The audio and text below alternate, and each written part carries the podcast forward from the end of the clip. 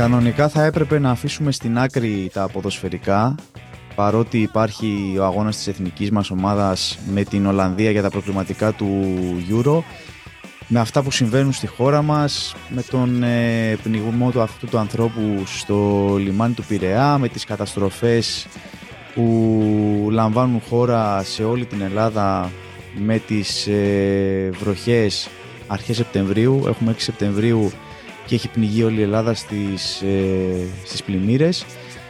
Αλλά εμείς θα κάνουμε αυτό που αγαπάμε, παρότι δεν το σηκώνει το κλίμα των ημερών.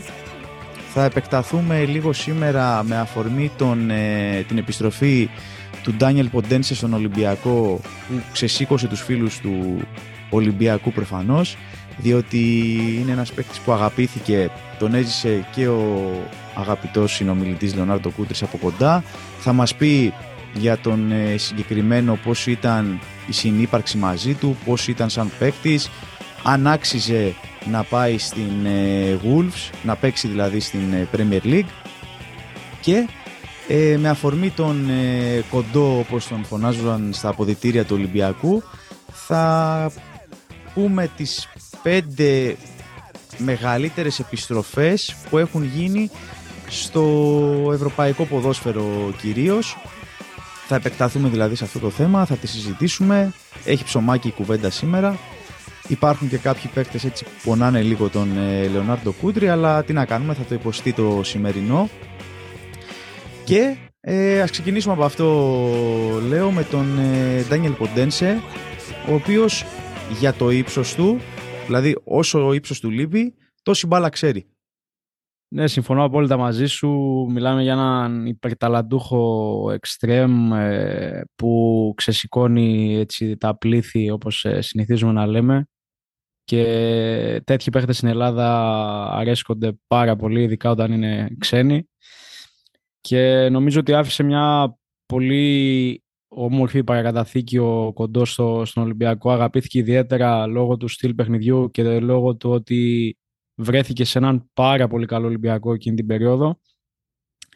Και ήταν η καλύτερη λύση από τη στιγμή που δεν ξέρω τι έγινε στην Wolves και δεν είναι στο δυναμικό τώρα της ομάδας. Πιστεύω λόγω του προπονητή του καινούργιου να μην τον είχε στα πλάνα του και κατά τη γνώμη μου έκανε την καλύτερη επιλογή να γυρίσει σε, σε γνώριμα λιμέρια και σε έναν οργανισμό που τον ε, αγαπάει πάρα πολύ και ο, ο ίδιος αγαπάει και να ξαναφτιάξει αυτό που, που, που είχε χτίσει, όχι να ξαναφτιάξει, να το μεγαλώσει ακόμα περισσότερο θα έλεγα. Γιατί είναι ένας παίκτης ο οποίος ανεβάζει επίπεδο και τον Ολυμπιακό και όλο το ελληνικό πρωτάθλημα.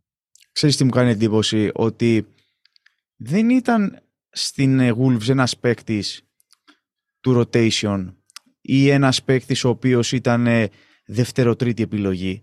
Είχε κάνει παιχνίδια στην Premier League και πέρσι και πρόπερσι, σε αυτά τα 3,5 χρόνια που είναι εκεί, που και γκολ έδωσε στην ομάδα και assist και από το κοινό της Wolves λατρεύτηκε, παρότι έχουν πάρα πολλούς Πορτογάλους και κάποιοι όπως ο Ρούμπεν Νέβες ας πούμε που, είναι, που ήταν τόσα χρόνια έφτασε να γίνει αρχηγός και ο Ποντένσε αγαπήθηκε από το κοινό έδωσε πράγματα στη Wolves και πραγματικά μου έκανε εντύπωση στην αρχή της χρονιάς που δεν ήταν ούτε στα φιλικά, ούτε στις πρώτες ε, αγωνιστικές ε, στον πάγκο. Δηλαδή δεν το έψαξα κιόλας να δω τι συμβαίνει. Ωστόσο για να φτάσει να φύγει ιδανικός, υπήρχε προφανώς κάποιο πρόβλημα με τον καινούριο προπονητή. Δεν το συζητώ κι εγώ, είναι καλή επιλογή τόσο για τον Ολυμπιακό όσο και για τον ίδιο να ανεβάσει πάλι την καριέρα του να, όχι ότι είχε πέσει ποτέ, στην Premier League έπαιζε, είναι ακόμα 27 χρονών, οπότε στον Ολυμπιακό, ο οποίος χτίζεται παράλληλα, νομίζω ότι θα είναι ένας εκ των ηγετών. Δηλαδή, δεν έρχεται με την ταυτότητα και με την ταμπέλα που, που είχε όταν ε, ήρθε στον Ολυμπιακό για την πρώτη του θητεία, πλέον θα πάρει την ομάδα στις πλάτες του. Και εδώ να κάνουμε έτσι ένα flashback. Ο Ποντένσε είχε έρθει τότε στον Ολυμπιακό από τη Sporting εκμεταλλευόμενος το ντου που είχε γίνει τότε από τους οπαδούς της Sporting για, μια, για την κακή σοζόν που είχαν κάνει το 2017-18. Έτσι. Και ήρθα, ήρθε τότε τον πήρε Ολυμπιακός, αρχικά ως ελεύθερο και μετά επειδή μπήκαν κάποια διαδικαστικά στη μέση με δικηγόρους, τώρα διοικήσεις, ούτε εμείς δεν ξέρουμε πώς λειτουργούν αυτά τα πράγματα, ο Ολυμπιακός πλήρωσε 7 εκατομμύρια και 1,5 χρόνο μετά, δηλαδή το impact του συγκεκριμένου παίχτη ήταν άμεσο στον Ολυμπιακό, ε, πουλήθηκε έναντι 20 εκατομμυρίων περίπου στη Wolves. Και τα υπόλοιπα είναι ιστορία. Τον έχουμε δει και στο Fantasy, τον έχουμε επιλέξει αρκετές φορές. Όχι στο κανονικό, προφανώς, εντάξει, δεν ήταν τόσο σούπερ επιλογή όσο στο draft. Οπότε, τώρα να μου πεις και εσύ λίγο πώς τον έζησες μέσα από τα ποδητήρια, πώς τον ε, έχεις αντιμετωπίσει και όλα σε, σε επίπεδο προπόνησης; Ναι, καταρχήν να σου πω και εγώ ότι για να δεις τι, πώς έχουν τα πράγματα μερικές φορές. Πριν κάνα δεκαήμερο, δεν θυμάμαι τι έκανα, κάτι έψαχνα στο, ε, για το Fantasy εκεί στο Twitter, κάτι δεν θυμάμαι τι, τι έκανα. Και μου ήρθε ο κοντός στο μυαλό και έλεγα πού είναι ο κοντός, παιδιά, τι έχει γίνει; Γιατί δεν είναι πουθενά. Δεν, δηλαδή είχα, είχε εξαφανιστεί ουσιαστικά. Δεν, δεν τον ναι. θυμάμαι καθόλου μετά το τέλος της σεζόν. Και έλεγα τι έγινε, πού είναι, λέω, ούτε στα φιλικά ακούστηκε καθόλου, ούτε έπαιξε, ούτε τώρα τον βλέπω σε καμιά φωτογραφία της ομάδας, ούτε στον πάγκο. Και μου πέρασε από το μυαλό μου πως είναι, έχει κάτι τραυματισμό, κάτι τέτοιο. Γιατί θυμάμαι είχα μπει μετά στο, στο προφίλ του στο Insta να δω τι έγινε, άμα έχει ανεβάσει κάτι, κάτι έχει ρε παιδί μου, μπας και καταλάβω ότι έχει παιχτεί. Και μετά από καμιά εβδομάδα τώρα σκάει είδηση ότι γυρνάει πίσω και μετά κατάλαβα ότι okay, κάτι θα είχε παιχτεί με τον προπονητή κτλ.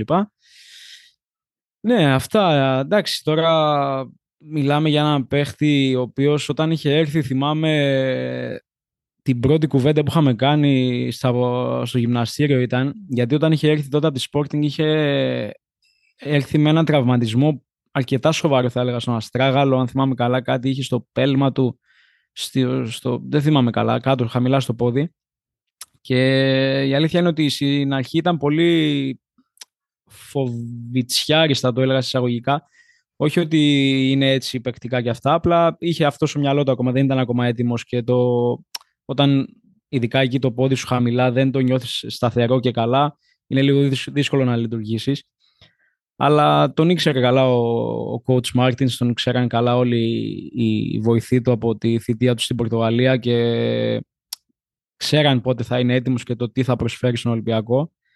Και θυμάμαι τότε να, να τον βλέπουμε στις προπονήσεις στις αρχές και επειδή παίζω και εγώ στα άκρα και τον αντιμετώπισα πολλές φορές είναι τρόμος, είναι απίστευτα δύσκολος παίκτης να, να μαρκάρεις γιατί είναι πάρα πολύ χαμηλό, ε, παίχτης με χαμηλό κέντρο βάρους, ε, σε στρίβει πολύ γρήγορος και είναι πάρα πολύ δυνατός και δεν του φαίνεται καθόλου. Τον βλέπεις έτσι με τη μακριά μπλούζα που φοράει ο Ντούλης. Ε, μιλάμε για τώρα θηρίο, έτσι. Θηρίο, σοβαρά.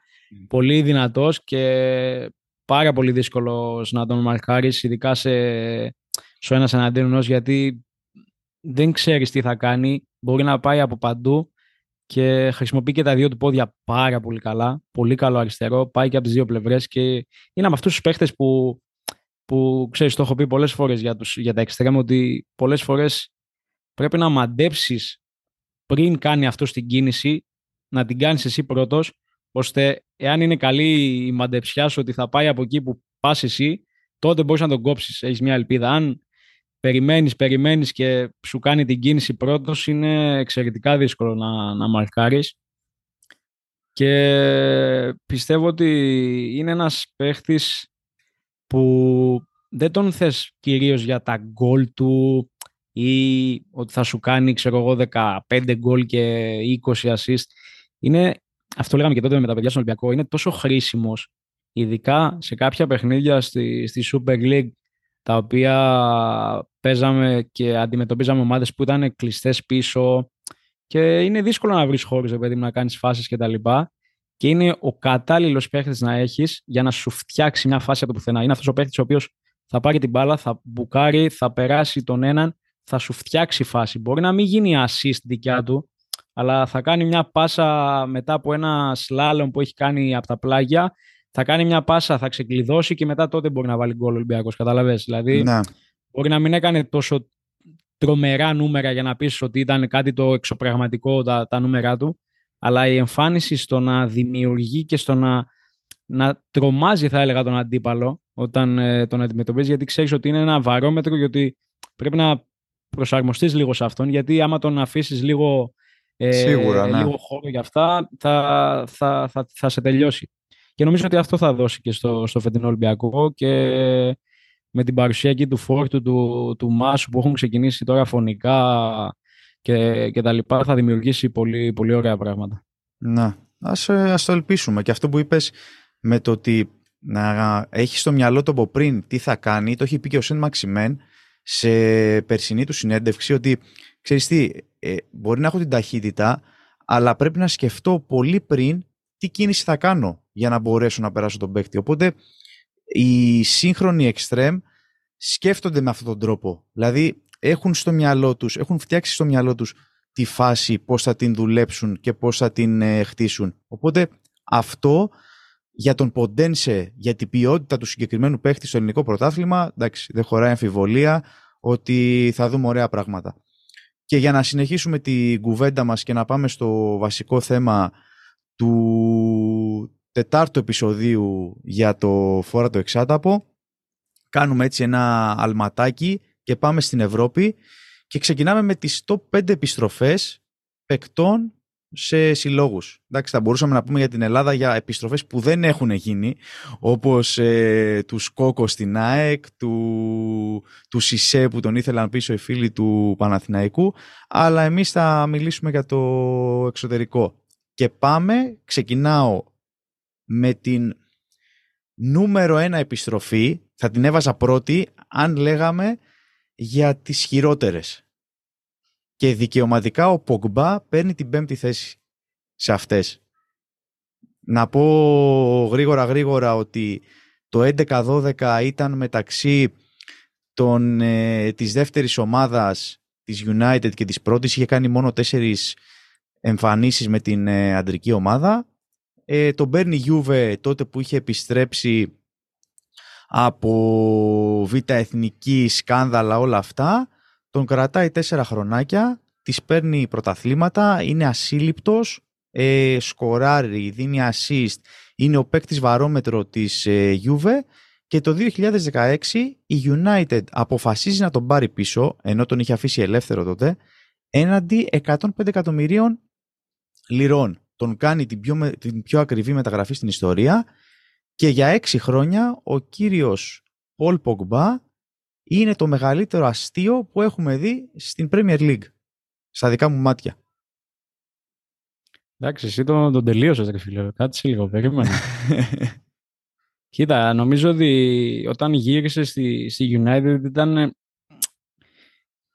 καλή μεταγραφή. Κοίτα, μην το παίρνουμε ότι δεν έκανε καλά η United όταν απέκτησε, γιατί τώρα τότε στη Juventus, αν θυμάσαι καλά, ήταν εκ των κορυφαίων παικτών στη θέση τους στον κόσμο τώρα πολύ εύκολα.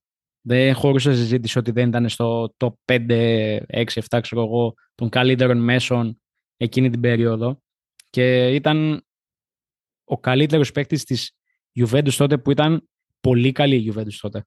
Πάρα πολύ καλή. Και νομίζω έπεσε σε ένα μια United η οποία ακόμα είναι κάπως έτσι. Δεν έχει την παλιά ε, έγλη της τεράστιας ομάδας αυτής και νομίζω το έπαιξε λίγο ρόλο στη, στην ε, πτώση του από αυτά που είχαμε συνηθίσει στην, στη Juve αλλά νομίζω ότι είχε και πολλούς τραυματισμούς έτσι. είχε προ, πολύ πρόβλημα με Σίγουρα, ειδικά και ναι. τώρα που τον βλέπεις τώρα στη Juve που ξαναγύρισε στη Juve Mm. ε, πολλά θέματα ρε, εσύ, πολλά θέματα και δεν, δεν κατάφερε ποτέ να, να μείνει να παίξει ρε παιδί με αυτό που λέμε ένα εξάμεινο να πάρει μπρος το μηχάνημα που λέμε γιατί Ναι. όταν παίζεις κόβεσαι, παίζεις ξανακόβεσαι παίζεις σταματάς, τραυματίζεσαι, ξαναγυρνάς είναι δύσκολο να βρεις ρυθμό ρε, και, το, και ο ρυθμός είναι το παν το παν, το παν σου ποδοσφαιριστή, ο ρυθμός ψυχολογία είναι το, το α και το ω και όταν δεν τα έχεις αυτά δεν πάει να είσαι, δεν ξέρω κι εγώ ποιος. δεν μπορείς να λειτουργήσεις. Ειδικά όταν δεν σε βοηθάει και η ομάδα. Δηλαδή, Νομίζω... αν, η United τότε. Ναι. Αν η United τότε ήταν φωνική και πήγαινε π.χ. σαν τη City, λέω εγώ, ρε παιδί μου, σε ένα τέτοιο πράγμα, δεν θα φαίνονταν τόσο άσχημα, κατάλαβες; Ναι. Νομίζω ότι την καλύτερη εκδοχή του Ποκμπά την είδαμε εκείνη την ε, τετραετία σταδιακά στη Γιουβέντους με αποκορύφωμα τις εμφανίσεις του με την ε, Εθνική Γαλλίας. Δηλαδή τον Ποκμπά εγώ τον θυμάμαι να είναι μάγος ειδικά στο, στο Euro του 2016 που ήταν top, έφτασανε μέχρι τον τελικό, το χάσανε μέσα στη χώρα τους, αυτό είναι άλλο θέμα. Και μετά, δεν θυμάμαι στο Μουντιάλ του 18 ήτανε.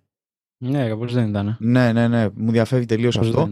Ναι, δηλαδή σε εκείνες τις δύο διοργανώσεις νομίζω έχουμε δει τον ε, καλύτερο Πογμπά που... της καριέρας του. Από εκεί και πέρα μετά έσβησε τελείως, πολλοί τραυματισμοί, ε, πολύ ντόρος γύρω από το όνομά του, εξογωνιστικά θέματα, ε, από τη Juventus στη United, ε, χάλια εμφανίσεις τότε, κράξιμο γιατί είχε και το βάρος της πιο ακριβής μεταγραφής και μετά πάλι πίσω στη Juventus όπου πέρσι, αν δεν κάνω λάθος, δεν πρέπει να έβγαλε 25 λεπτό.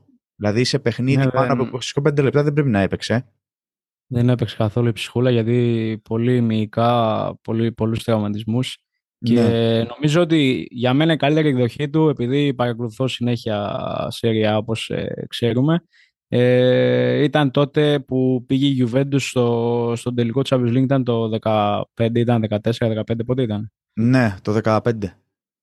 Μιλάμε για Τρόμος. Εκπληκτι, εκπληκτικό παίχτη τότε. Όχι ότι έχει ξεχάσει την μπάλα που ξέρει, αλλά για μένα ήταν η, η καλή εκδοχή του τότε και χώρια τώρα το, το τι λέμε, παραμένει ένας από τους πιο ταλαντούχους μέσους που έχω δει εγώ στη, στη ζωή μου. Ναι, σίγουρα, όχι, ήταν ε, συγκλονιστικός. Και κρίμα για αυτό το παιδί, γιατί θα μπορούσε να μας ε, δώσει και άλλες ωραίες στιγμές. Παραμένουμε Ιταλία και πάμε στον παίκτη που όσες φορές έχω ακούσει βγάζεις μία αγάπη για αυτόν. Δηλαδή πραγματικά τόσο πολύ, δηλαδή δεν ξέρω αν πόσες φανέλες θα έπρεπε να έχεις σπίτι σου. Ζλάταν Ιμπραήμοβιτς. Που ναι, πόνεσε, τη, πόνεσε την αγαπημένη σου Ίντερ και στην ίδια πόλη αγάπησε και αγαπήθηκε από την τεράστια Μίλαν. Πώς το κατάφερε αυτό, ένας θεός ξέρει. Και για να κάνω έτσι το μικρό intro, τη μικρή εισαγωγή, ήταν το 10-12 στη Μίλαν. Τον πρώτο χρόνο ήταν σαν δανεικός από την ε, Μπαρτσελώνα. Μετά πέρασε από Παρί, Μάτζεστερ και Λος Άντζελες και επέστρεψε κύριος το 2020 στη Μίλαν. Το 2022 την έστεψε πρωταθλήτρια. Έκλεισε αυτό τον κύκλο του και πέρσι ανακοίνωσε την ε, απόσυρσή του και εδώ δίνω το λόγο σε σένα να μας πεις για τον ε, κύριο Ζλάταν Ιμπραήμοβιτς. Κοίτα, τον Ήμπρα τον, τον λάτρευα, να σου πω την αλήθεια. Τον λάτρευα, ειδικά όταν ήταν στην Ίντερ τότε που μας έχει χαρίσει και ένα πρωτάθλημα, το 8 αν δεν κάνω λάθος, με ένα γκολ κόντρα στη... Σε ποιον ήταν τότε, C1, κάτι τέτοιο. Είχε βάλει ένα γκολ στο τέλος, ήταν πρώτη τελευταία αγωνιστική και είχε χαρίσει πρωτάθλημα στην Ίντερ. Και σαν παίκτη δεν έχω το παραμικρό να πω. Εντάξει, μιλάμε για ένα από τους μεγαλύτερους φωνιάδες που έχουν υπάρξει στα γήπεδα. Αλλά Ξέρεις εμένα, εσύ ξέρεις την, ε, τη γνώμη μου για αυτόν. Ε, τελευταία χρόνια με έχει χαλάσει πολύ. Έχω κουραστεί αφάνταστα από αυτό το, το king θέμα, από αυτά, τα, από αυτά που λέει και αυτά που κάνει. Εμένα δεν μου αρέσουν και με έχει κουράσει πάρα πολύ. Ε, αλλά εντάξει, μιλάμε για μια μεγάλη μορφή ε, για το παγκόσμιο ποδόσφαιρο και ειδικά για την Ιταλία, καθώς έχει παίξει και στις, στις τρεις μεγαλύτερες ομάδες της χώρας. Το κατάφερε γι' αυτό. Θα λέγαμε είναι ο Ιταλός Λάζαρος. ε, ναι, αλλά εντάξει, νομίζω τώρα η επιστροφή του στη Μίλαν ήταν κάπως οκ, γιατί την πρώτη του θητεία ήταν ε, φωνιά σε μια καλή Μίλαν και τώρα πανηγύρισε κιόλας ένα πρωτάθλημα έτσι τώρα που γύρισε που δεν ήταν και στα, στα καλύτερα του. Ναι. Και βοήθησε όσο μπορούσε και αυτός το έβαλε το λιθαράκι του. Πέρσι δεν αγωνίστηκε καθόλου λόγω προβλήματος στο, στο γόνατο. Είχε, εντάξει, είναι είχε θέματα, μεγάλος αρκετά, δεν μπορεί να ανταπεξέλθει σε αυτό το, το επίπεδο, γιατί μην ξεχνάμε η Σέρια τώρα έχει ανέβει υπερβολικά πολύ και πολλοί δεν το έχουν πάρει χαμπάρι ακόμα, αλλά όπως ε, είπα και στο, στο πρώτο επεισόδιο που κάναμε, για μένα είναι με διαφορά το καλύτερο πρωτάθλημα στον κόσμο μετά την Αγγλία αυτή τη στιγμή. Να. Και εντάξει, είναι ένας παίχτης ο οποίος δεν θέλω να πω άλλα γιατί δεν μου άρεσε να μιλάω για αυτόν. ό,τι ό,τι, ό,τι ναι. είχα να πω το... Ναι, δηλαδή παρότι ήταν, έφτασε 38-39, στη, τη χρονιά που πήρε η Μίλαν το πρωτάθλημα ήταν καθοριστικός. Αυτό του το δίνω. Δηλαδή, σαν το παλιό καλό κρασί, όπως έλεγε, όσο περνάνε τα χρόνια το κρασί γίνεται ε, όλο και καλύτερο. Ε, ακριβώς αυτό ήταν και ο Σλάταν στη Μίλαν. Okay, ναι, εντάξει. Και δεν θα, να ξέρεις, δεν θα είχε θέμα. Θα μπορούσε να παίξει ακόμα και παίξει, ας πούμε, αλλά το πρόβλημα στο γόνατο τον κράτησε, όχι από φυσική κατάσταση κτλ. Γιατί τον έχουμε ναι. δει πως είναι, έτσι. Ναι, γιατί εντάξει, όταν φτάνεις και 40 χρονών, δεν είναι, το... δεν είναι η ίδια ευκολία να επουλωθεί μια πληγή ή ένας τραυματισμός το ίδιο εύκολο με όταν είσαι 20 και 25, ούτε 30. Καλά, προφανώς. Ναι. Αλλά αυτός έτσι όπως έχει δουλέψει και το πώς είναι ο σωματότυπο του και πώς είναι σε mentality αυτό το, το lion που βγάζει ε, ναι.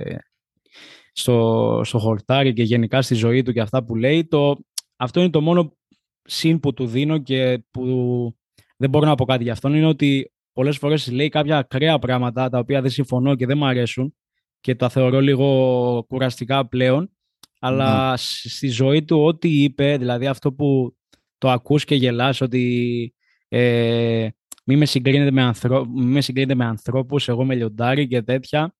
αλλά πολλές φορές το υποστηρίζει, κατάλαβες, οπότε δεν μπορείς να του πεις ε, κάτι. Ναι ρε, πουλάει. Και... Σε, αυτό, σε αυτό του βγάζω το καπέλο, αλλά η αλήθεια είναι ότι κάποια στιγμή τώρα, ειδικά στα τελειώματά του, κούρασε πάρα πολύ. Ναι, εντάξει, πουλάει πολύ ωραία τον εαυτό του, δεν είναι, δεν είναι κακό. Ωραία. Yeah. Κλείνουμε την Ιταλία. Βασικά την αφήνουμε ανοιχτή για να επιστρέψουμε στο νούμερο 1. Δεν θα πούμε προφανώς ποιος είναι ακόμα. Πάμε στο νούμερο 3, στην επιστροφή που την ήθελε πια όλος ο κόσμος, έτσι. Δεν το συζητάω. Thierry Henry. Η Γήτα είχε πάει στην Arsenal μια τρομερή οχταετία με πρωταθλήματα, με κύπελα, με τα πάντα. Από το 99 μέχρι το 2007. Μετά πήγε μια τριετία στην Παρτσελώνα τότε με Γκουαρδιόλα στη μέση, τσακωμούς, ιστορίες, κάτι ε, τρυφερά τετατέτ με πικέ. Όχι, λάθος. Επέστρεψα στον Ιμπραήμοβιτς εγώ. Για τον Ανρίλ λέμε τώρα. Εντάξει, sorry. Ε, τρία χρόνια στην Παρσελώνα. Ε, το 10 πήγε στην Αμερική στους ε, Red Bull μετά το 14, μέχρι το 14 και ενδιάμεσα το 2012 έχει πάει στην Arsenal για ένα τρίμηνο, τετράμινο πρόλαβε να δίμηνο. Παίξει δίμηνο, ναι μπορεί να είναι και δίμηνο πρόλαβε να παίξει τέσσερα παιχνίδια Βασικά ήταν μόνο για να παίξει τέσσερα παιχνίδια. Έκανε ένα γκολ, το οποίο νομίζω το θυμόμαστε όλοι. Είναι το γκολ που βάζει με τη Leeds για το FA Cup και λυτρώνει την Arsenal στο τέλος. Δηλαδή παίρνει η Arsenal την πρόκριση. Γίνεται πανικός στο Emirates. Έτσι. Και κλείνει έτσι ένας ωραίος κύκλος σε αυτή τη σχέση Arsenal-Thierry Henry. Ε, δεν νομίζω ότι μπορούμε να πούμε κάτι παραπάνω, απλά ότι ήταν η η επιστροφή που ήθελε όλος ο κόσμος να δει. Κοίταξε, αυτό που θα πω για, το, για τον Ανρή είναι ότι κατά τη γνώμη μου είναι από τους πιο underrated παίχτες που έχουν δει τα μάτια μας στη γενιά μας. Δηλαδή όσοι είμαστε σε αυτή την ηλικία που είμαστε τα τελευταία 25 χρόνια είναι από τους πιο underrated παίχτες. Γιατί; Καταρχήν είναι ο καλύτερος παίχτης που έχει παίξει στην Arsenal κατά την ταπεινή μου γνώμη. Ναι. Και πολύ, επειδή έπαιξε σε μία... Τον θυμόμαστε τότε στην Arsenal, ήμασταν ακόμα παιδιά όσοι, για την, όσοι κατάλαβαν τη, το χρονικό τέτοιο που έχω βάλει σε, σαν ηλικία, αλλά δεν έχουν καταλάβει ότι ήταν από τους τρεις κορυφαίους παίχτες στον κόσμο τότε. Γιατί ναι. ήταν αυτός, ήταν, ήταν στους τρεις κορυφαίους παίκτες στον κόσμο τότε ο Άνρη. Ναι, εγώ πιστεύω ότι δυσκολευόμασταν πολύ να τον ε, να αντιληφθούμε ναι. το, το top του Ανρί. Δηλαδή ακόμα δεν, δεν ήμασταν εξοικειωμένοι τόσο πολύ με το ποδόσφαιρο για να Ακριβώς. αντιληφθούμε το, το μέγεθος του Ανρί. Ακριβώς και για την, ε, για την τότε εποχή αυτά που έκανε ο Ανρί και το, το στυλ παιχνιδιού του δεν το είχε ξαναδεί άνθρωπος, έτσι. Ναι. Δεν είχε ξαναυπάρξει παίχτης με τέτοια τεχνική, τέτοιο τελείωμα, εντάξει τώρα μιλάμε για τελείωμα Ασύλληπτο. από τα top, top που έχω δει στη ζωή μου. Ταχύτητα, ταχύτητα, τώρα μιλάμε για ταχύτητα εμπαπέ περίπου. Ναι, κατάλαβα, ε, όχι. Ή τα και όντως τότε, τότε η επιστροφή ήταν παραμυθένια θα έλεγα γιατί έγινε ακριβώς αυτό που έπρεπε να γίνει, να επιστρέψει ναι. και να σκοράρει εκεί που λατρεύτηκε και να δώσει μια πρόκριση όπως αποδείχθηκε στην άρχη. Ναι, Ωραίος, ε, ωραία αυτή η ιστορία. Πάμε στο 2, μένουμε Αγγλία και δεν μπορεί να είναι άλλος από τον ε, Wayne Rooney. Τον βάλαμε πιο ψηλά γιατί ε, ήταν στην Everton το 2002-2004. Δεν το θυμόμαστε καθόλου. Δηλαδή, το μόνο που θυμόμαστε από τον Rooney ήταν τότε που έχει βάλει μια γκολάρα με, ξέρεις, με το κλασικό του αυτό που ήταν η μπάλα στον αέρα, τραβάει ένα κουτούπι, πάει μπάλα στο απέναντι γάμα. Ούτε που θυμάμαι με ποιον είναι, απλά μου έχει μείνει χαρακτηριστικά ότι ο Ρούνεϊ αυτή την εικόνα έδωσε στη United και τον πήρε. Και έμεινε πια μετά 13 χρόνια, πήρε τα πάντα με, και με Σεράλεξ και με ε, αμέτρητα γκολ, αμέτρητες εμφανίσεις. Εντάξει, δεν χρειάζεται τώρα να μπούμε σε διαδικασία να λέμε αριθμούς. Αλλά ο Ρούνε ήταν πολύ μεγάλος σαν όνομα, είχε γίνει πια τόσο μεγάλος σαν όνομα που γύρισε, που, που έκανε την επιστροφή του στην Everton να, να μοιάζει με μικρή ομάδα η Everton. Δηλαδή ε, τότε γύριζε ο Ρούνεϊ στο Merseyside και έλεγες «OK, να γυρίσεις». Αλλά ρε φίλε, στην Everton να πω ότι είχες φύγει από την ε, Arsenal όπως έκανε ο Ανρί, πήγε στην Μπαρτσελώνα, γύρισε από εδώ από εκεί και γύρισε στην Arsenal να πω OK. Okay. Ή όπως ο Ζλάταν ή όπως ο Πογκμπά που έχουμε πει μέχρι τώρα. Αλλά ρε φίλε στην Everton και όμως ο σκύλος πήγε. Έπαιξε, έβαλε τα 10 του γκολάκια και μετά πια έφυγε να πάει στην Αμερική. Ναι, νομίζω ότι και ο Ρούνε μπαίνει στην κατηγορία αυτό που, αυτόν που είπα για, το, για τον Αναρή το ίδιο, ότι δεν έχουμε καταλάβει, επειδή ήταν η περίοδος τότε η ίδια σχεδόν, ότι μιλάμε για ένα από τους καλύτερους παίχτες που έχουμε δει, έτσι. Να. Και από τους top Άγγλους ε, τα τελευταία 20 χρόνια. Αλλά και εμένα μου έκανε εντύπωση τότε, να σου πω την αλήθεια, ότι, ότι γύρισε. Αλλά την αγαπάει την ομάδα. Δηλαδή το, το, το καταλαβαίνεις και από τότε που έφυγε και το ότι γύρισε εκεί και τον λατρεύουν παρότι έφυγε πολύ νέος για να συνεχίσει την καριέρα του και να κάνει αυτά που έκανε. Ε, και ήταν από τις πολύ καλές επιστροφές, έτσι. Δεν ήταν μια επιστροφή που απλά γύρισε για να πάρει λίγο χαρά ο κόσμος κτλ. Δηλαδή βοήθησε. Είχε να δώσει πράγματα. Ναι, γιατί είναι έτσι το mentality του. Είναι τέτοιος τύπος, δηλαδή δεν θα πάει για να, απλά για να πάει κάπου. όσο χρονών και να είναι, όπως και να είναι, σε τι κατάσταση και να είναι, όπου και να πάει, θα τον δεις ότι είναι από αυτούς τους παίχτες που, αν και επιθετικός, ε, καθαρός σκύλος. Δηλαδή τρέχει, μαρκάρει, κάνει, δείχνει, θα σφαχτεί. Δηλαδή είναι από τους, αυτούς που λατρεύουν, λατρεύουν οι, οι Άγγλοι κυρίως. Ναι, όχι. Και πιστεύω ότι αν τον φέρναμε στο σήμερα και ήταν στη σημερινή United έτσι όπως είναι, ε, θα βλέπαμε τελείως διαφορετικά πράγματα. Δηλαδή, ίσως η United να έπαιζε και στα ίσια τη City. Μόνο με την παρουσία του Ρούνεϊ. Ναι, ρε, είσαι καλά. Μόνο και ναι. παιχτικά και σαν φυσιογνωμία μέσα στο γήπεδο είναι εντάξει, καμία σχέση. Ναι. Μόνο που τον βλέπεις σαν αντίπαλο, ρε παιδί μου, να παίζει και λες ε, απέναντι είναι ο Ρούνεϊ, είναι αλλιώς. Ναι. Ωραία. Και για να φτάσουμε πια στη νούμερο ένα θέση, όπου εκεί δεν νομίζω ότι υπήρχε άλλο όνομα για να την πάρει. Μόλις δηλαδή σκέφτηκα να κάνουμε αυτό το θέμα, το όνομά μου πήγε καρφί σε αυτόν. Δεν υπάρχει άλλος από τους πιο ρομαντικούς, ο πιο ρομαντικός, Ρικάρντο Κακά. Από τη Μίλαν, μια εξαετία εκεί αρχικά, 2003 με 2009, το 9 πάει στη Ρεάλ Μαδρίτης, τότε στους Γκαλάκτικος που χτίζονταν ξανά, με Μπενζεμά, με Κριστιανό, με μην αρχίσω και εγώ τώρα ονόματα, που ο Κακά ήταν από τους πρώτους που πήγε και το 13-14, μία χρονιά επέστρεψε στη Μίλαν, ήταν καθοριστικός, δεν ήταν τόσο καλές οι εμφανίσεις του, γύρισε σε ηλικία μόλις 31 ετών και όμως γύρισε γιατί ρε παιδί μου είχε γίνει ένα με τη Μίλαν. Δηλαδή πριν φύγει για τη Ρεάλ έλεγες Μίλαν και σου ερχόταν απευθείας στο όνομα του Κακά. Και ήταν πέρα από ασύλληπτος παίχτης, από τους καλύτερους που έχω δει εγώ, έτσι, και θυμάμαι, ήταν ρομαντικός, αγαπούσε τη Μίλαν, λες και ήταν το σπίτι του. Εντάξει, νομίζω ότι έσταξε λίγο μέλη από το στόμα σου έτσι μόλις είπες κακά. Δεν σε έχω δει να μιλάς έτσι ούτε, ούτε για την κοπέλα σου. Έχω και φανέλα του γι' αυτό. Ναι. Ε, εντάξει, τώρα τι να πούμε. Άμα αρχίσουμε να πούμε για τον Κακά θα μας πάρει ένα επεισόδιο και αν. Ε, νομίζω ότι το καθοριστικό για μένα αυτό που, που θυμάμαι από αυτό το παίχτη είναι ότι εάν ρωτήσεις τον οποιονδήποτε για τον Κακά επειδή ήταν τόσο αυτό που είπες δέσιμο, το δέσιμό του με τη Μίλαν που με το που σκέφτεσαι κακά σου έρχεται η εικόνα με το κόκκινο μαύρο τη φανέλα, με το 22 πίσω το χρυσό, ναι. με αυτά τα αντίντα στα άσπρα που φορούσε και σου, σου διαφεύγει δηλαδή η εικόνα του στη Real.